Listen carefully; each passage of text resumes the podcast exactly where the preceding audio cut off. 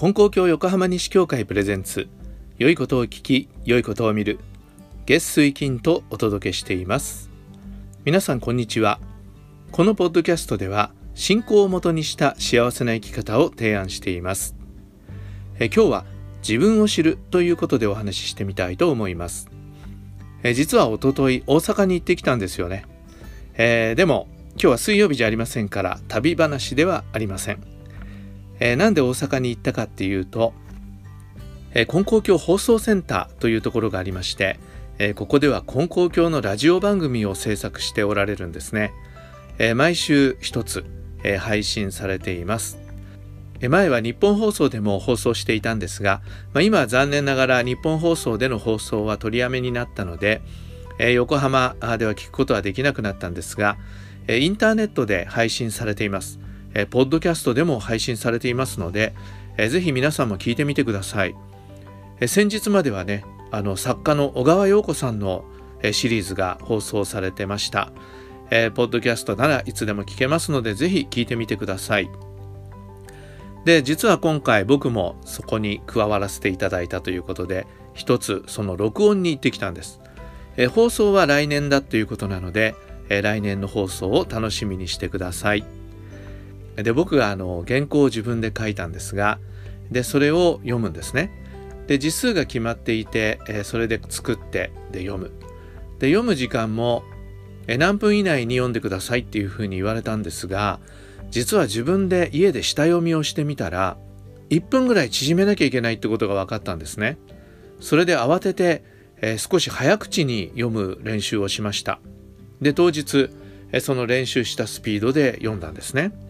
でちょっと早口すぎませんか？って聞いたらその録音をしてくれたあ方がですねいやあのー、僕は先生の普段の喋り方を知っていますからいつもの話し方とはちょっと違うなっていうのは思いますけどでも初めて聞いた人にはとても聞きやすいスピードだと思いますよって言っていただいたんです。つまり僕はゆっくり喋る人だったですね。でそれを僕知らなかったんです。で皆さん今僕ね急いで喋ってるの分かります？実はこれは、えー、いつもの自分のスピードよりも早く頑張って喋ってみたんですがどうでしょう？早すぎますかね？それともちょうどいいですかね、えー、元のスピードに戻します、えー、僕ね自分が喋ってるスピードがゆっくりだなんて思ったことなかったんですよね。あれこれ早口すぎないかなと思うようなこともあるぐらいで。ところが、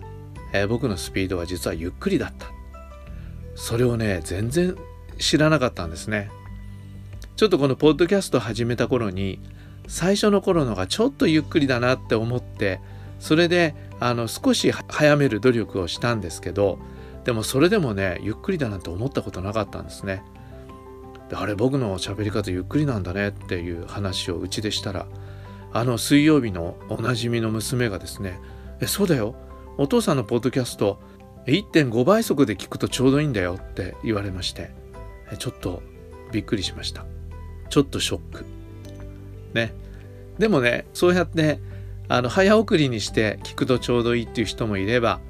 まあ先生はゆっくり話されるからあの分かりやすいですって言ってくれる人もありました。その時気がつけばよかったですね。あれ僕ゆっくり喋ってないのになとちょっと思ったんですけど、えー、そういうふうに言われたんであのあそうですかって言って、えー、いました。でもねそういうことなんですね。で意外にこういうふうに気がついてない自分の癖とか気がついていない自分自身のこう持っているものっていうのがあると思うんですね。でそれに気づくってとっても大事なことだなと思いました。だからまあ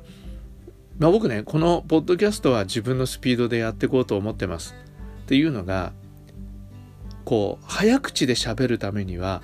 頭も早く動かなきゃダメなんですよね。早口の人いるじゃないですか弾丸トークみたいな人。で僕は昔からねああの人は頭の回転が速いんだなと思って聞いてたんです。まさか自分の頭の回転が遅いなんて思ってなかったんですけどやっぱ遅かったっていうねことなんですね。だからまああの無理に早く喋ったりはしませんけどでも知っておくっていうのは大事だなって思いました。ね、皆さんどうでしょう？自分の特徴を知ってますか？でそれは悪いこともあるしいいこともある。で己を知れっていうようなことをね言われる時には自分の至らないところを知りなさいっていうことが多いと思うんですよね。至らないことを知りなさい、ね、そして改めたらいいですよって。確かにこれ大事だと思います。でもね悪いところの自分ばっかり見てるとね苦しくなってきますよね。でいいとこを知るっていうのも大事だと思うんです。それは悪いところは直さなきゃいけないんだけどいいところは伸ばさなきゃいけない。いいところは生かさなきゃいけないと思うんですよね。だからいいところも知った方がいいと思います。で僕もねこのポッドキャストを始めて声を褒めてもらうことが時々あります。あなたの声は明るくていいですねって言われてあそうなんだ。あ僕の声明るいんだって。どっちかっていうと軽い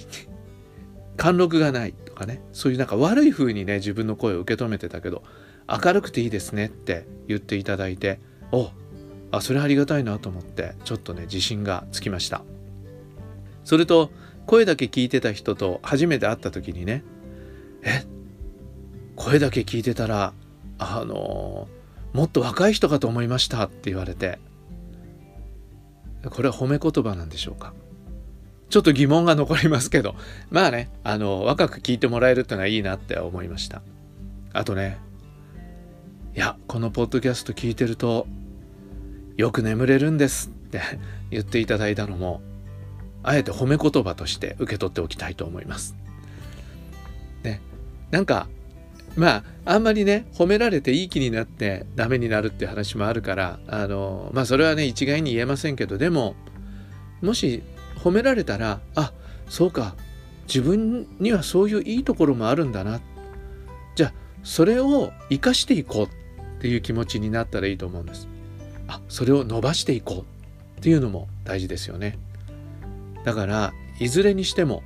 自分を知るっていうことはとっても大事なことだなということを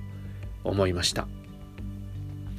えー、まあ、これで本編は終わりなんですけど、えー、ついでに、